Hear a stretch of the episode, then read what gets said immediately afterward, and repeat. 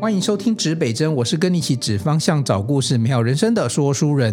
今天这一集呢，这个说书人要来跟大家分享一种能够帮你创意思考的方法。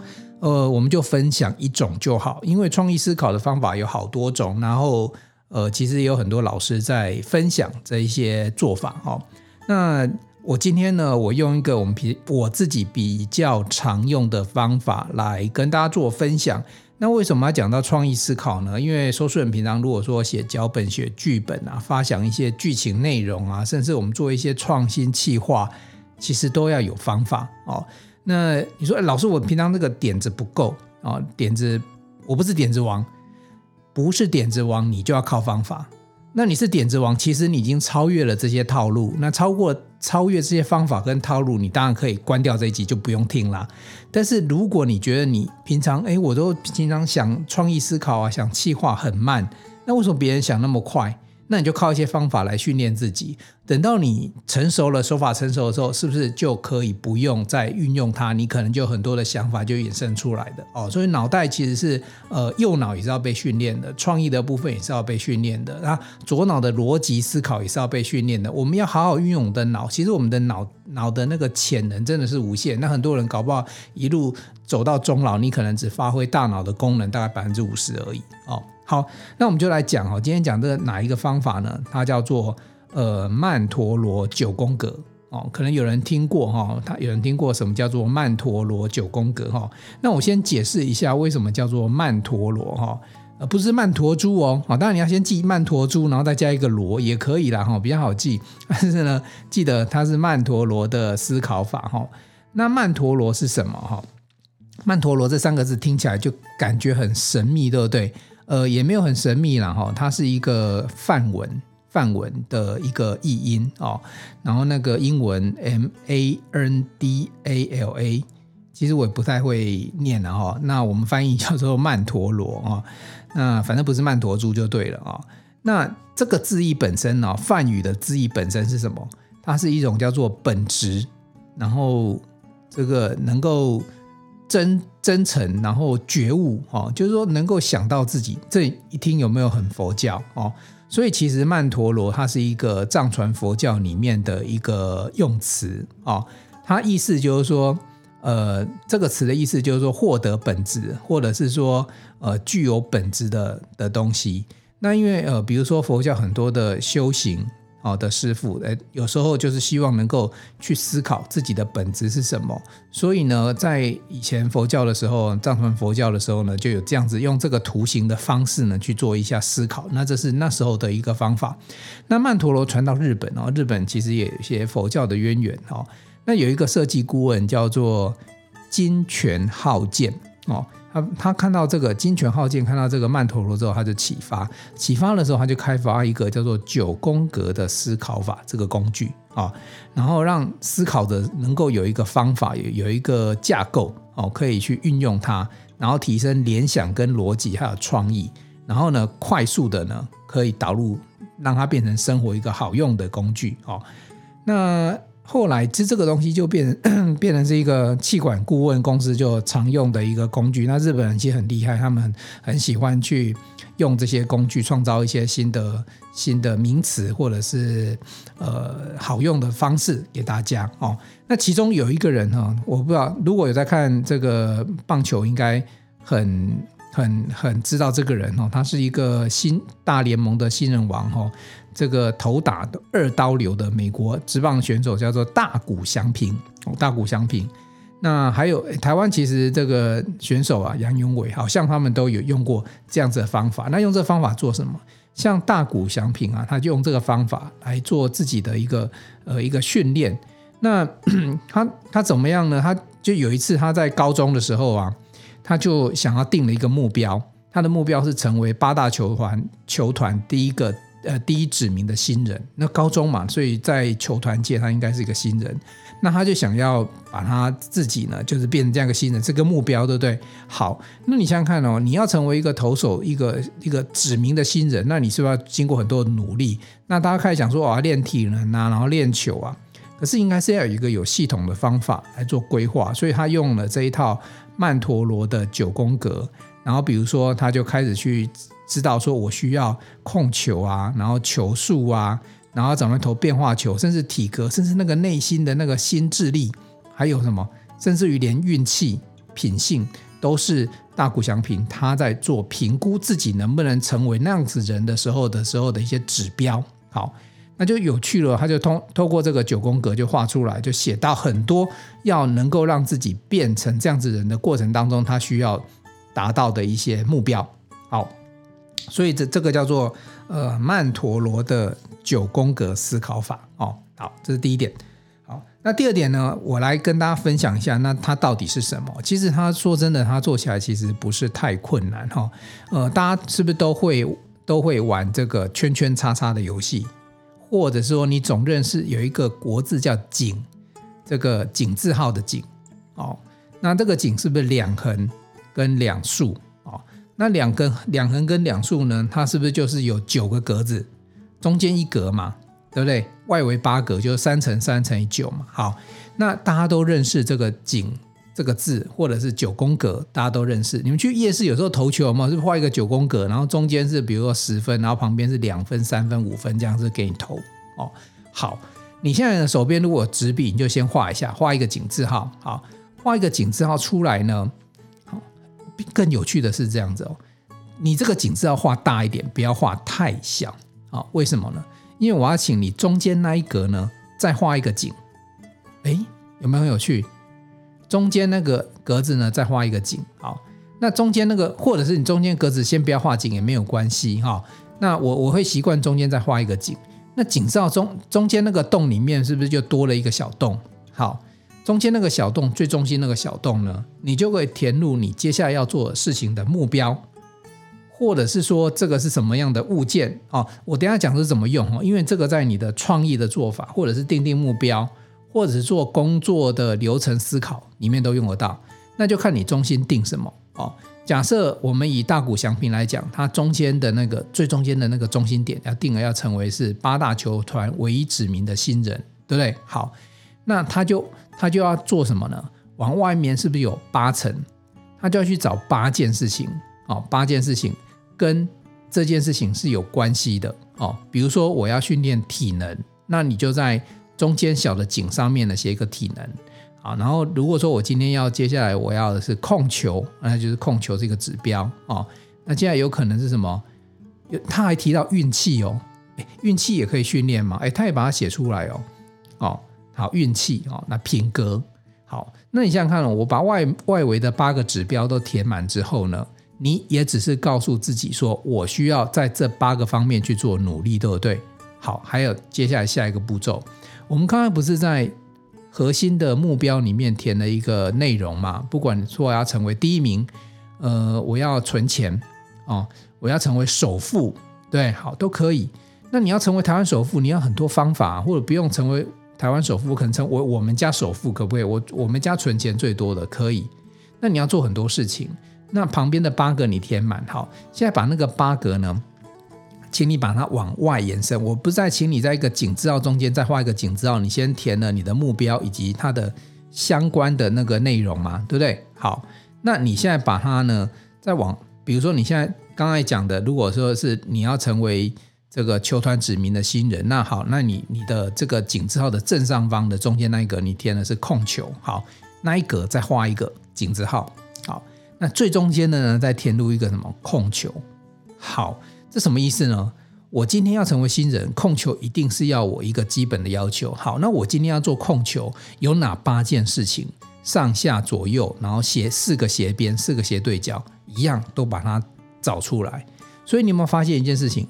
我们在做做什么呢？我们今天在有定个目标的时候，我们去找一个次目标跟次次目标。也就是说，我们今天做了很多事情啊，你看到那个目标可能很大。你你这样发现，如果你把这个填完的话，数学好的你算一下，总共如果我们是正常的九宫格，是不是有八个目标？呃，八个要做事情跟一个目标，那总共就是就是一个目标加八件事情嘛。可是我们如果说我们把每一个井字号中中间那个格子再画一个井字号，每一个井字号本身就是九九个事件，对不对？然后呢，本来一个井字号呢就是有九格嘛。所以九九八十一，你在里面会填到八十一个东西，八十一个物件哦，八十一件事情。呃，当然其中有八个东西会重叠，就最中间里面的那个八个会重叠。所以我刚才讲说，中间的部分如果你不去填周边的，你不去把它画小井字号也没有关系。为什么？因为它等一下会复制到最外围的八格。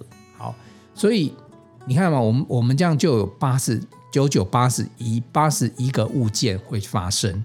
所以你现在要做一件事情的话，你必须要有周边哦，扣掉重复的那八个，对不对？你还有七十几件事情要去完成，就每一件事情都有自己的指标啦，或者说现在大家工作讲的比较常讲叫 KPI 这件事情啊，所以你看哦，我们就可以去发发发想，说我今天做一个目标，要要推到哪七十几件事情，那每一件事情怎么做哦？那不要忘了哦，如果你今天把那个每一个小格啊，就已经最小那一格啊，你是不是还可以再从那件事情再画一个井字号，又更小了？所以一直切割，一直切割，你是不是可以找到什么？找到跟这件事情原本看起来不相关，比如说这件事情本来呃品性品格这件事情本来是不相关，哎，你你你觉得品性跟品格跟那个这成为这个所谓的指定的新人，难道没有相关？有啊，人家会去探听你这个人如果豪赌或者是生活习惯不好，他会会找你来当职业球员吗？也不会呀、啊。所以你今天。品格这里就要去思考，那我现在有没有抽烟，有没有喝酒？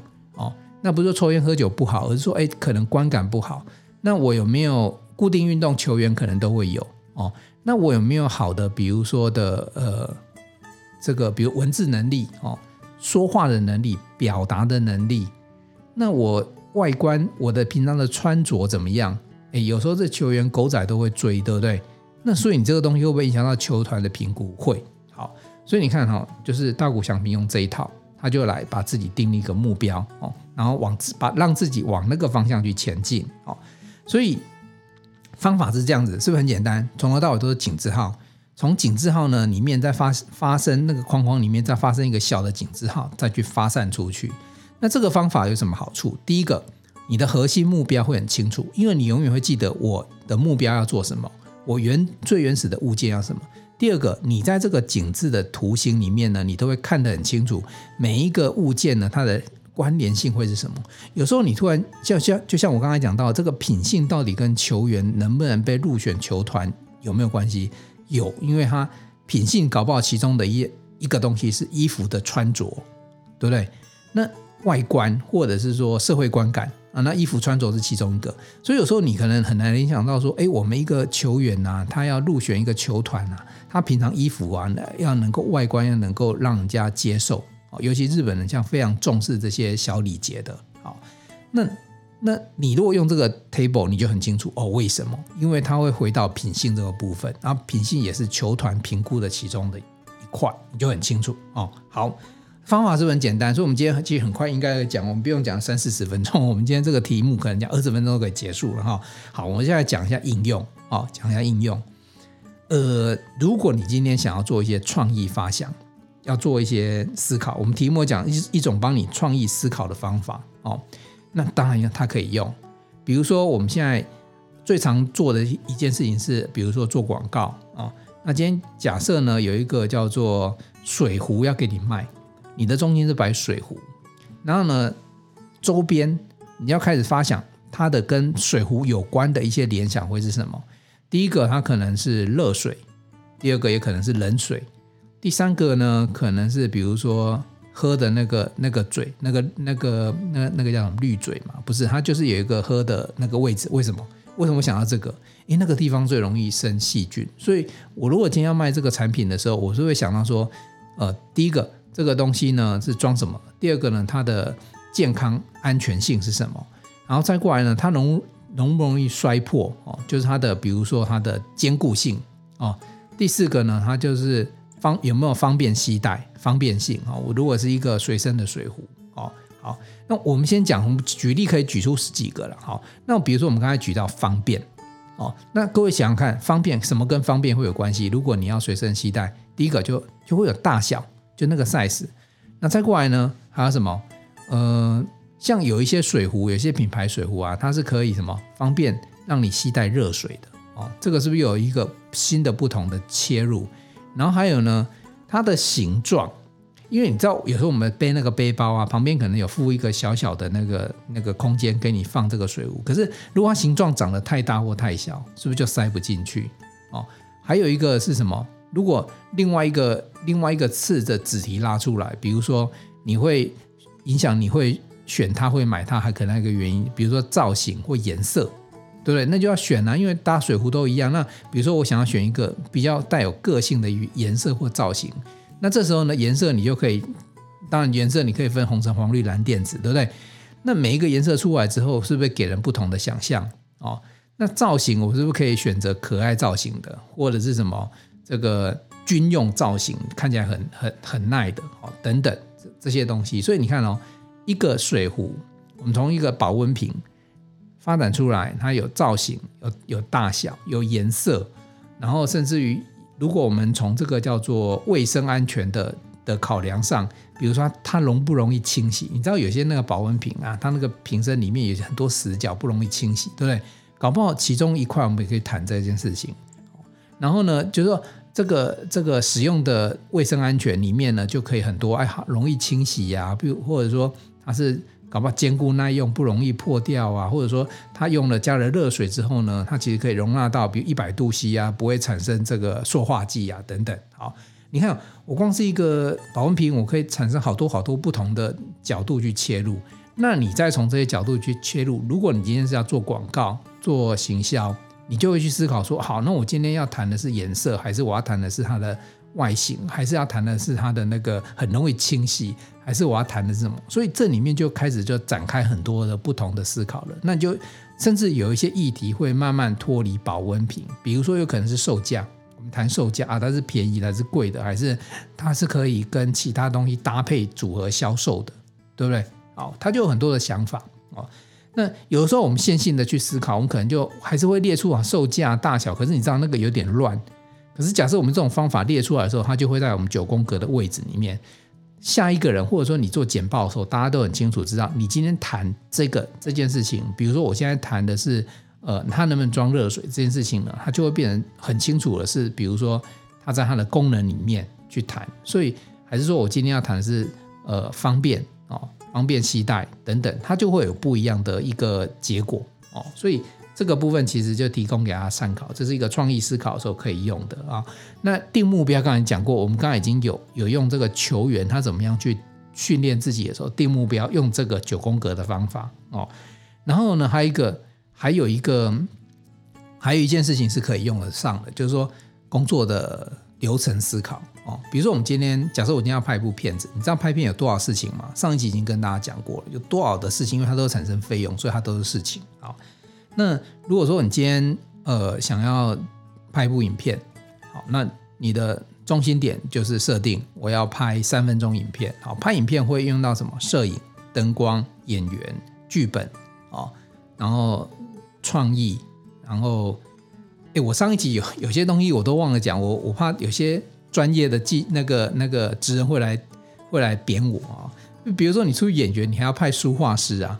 那 我们上上一集没有讲到那什么书画的费用，书画费用其实比如说一天出去一个书画师也是一两万块这样子的在跑，那就看，然后甚至有些特殊妆就就更贵，比如说商妆啊，或者是老妆，不不是庄子那个老庄哦，就是那个年纪比较大那个老庄哦。那像这些东西，比如说我现在出来哈，那书画哈这些东西，还有什么美术？有时候我需要一些道具，其实有一些是美术组要帮你做出来那个感觉，复古的感觉，还是什么科技的感觉，对。所以其实上次书画美术这个，我没有把它特别纳在里面。其实是因为有些东西是因为可能比较电影等级的人会用到。那有时候如果你是自己私人拍的话，其实。比较简单、规模小的，他根本就没有这个书画，你就就请演员在家里弄好再过来，对不对？然后呢，美术呢就自己找人勾勾弄一弄了就结束了。所以有时候是不是没有提到，是因为大家有时候省成本。我最后一个阶段有谈谈到省成本这件事情，然后就让就教大家说，诶，哪些东西可以省？那确实有些东西你自己如果手巧，你可以做一些道具出来。你当然不用美术组啊，甚至有时候要动到木工。哦来做一些东西。对，好，那离题了，然后就回过头来就说，我们讲拍片里面有这么多事情，那你从曼陀罗的方法是不是可以把周边八个重点先定出来？那我比如说其中一个重点是剧本，那你就要想就是说，哎，那剧本，那我现在剧本有很多种方式去去呈现，然后剧本的走向也可以有很多，比如说，那我是悲剧还是喜剧？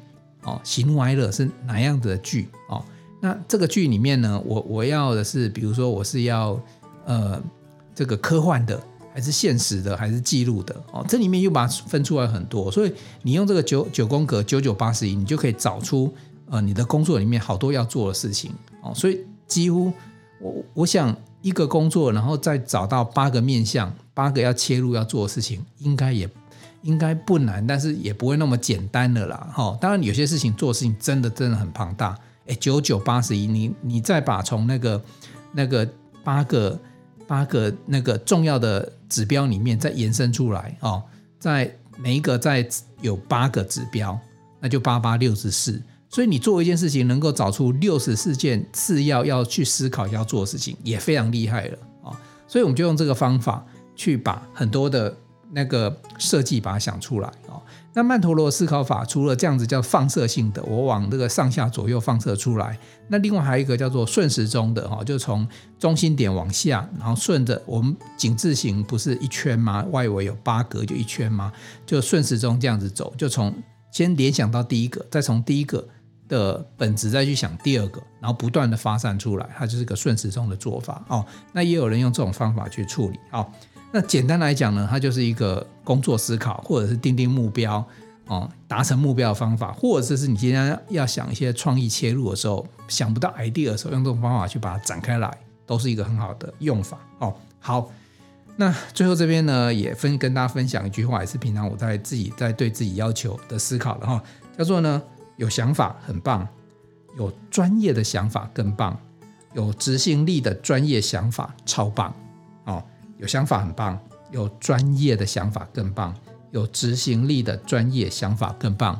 简单来讲，从曼陀罗的九宫格里面，你找到一些想法了。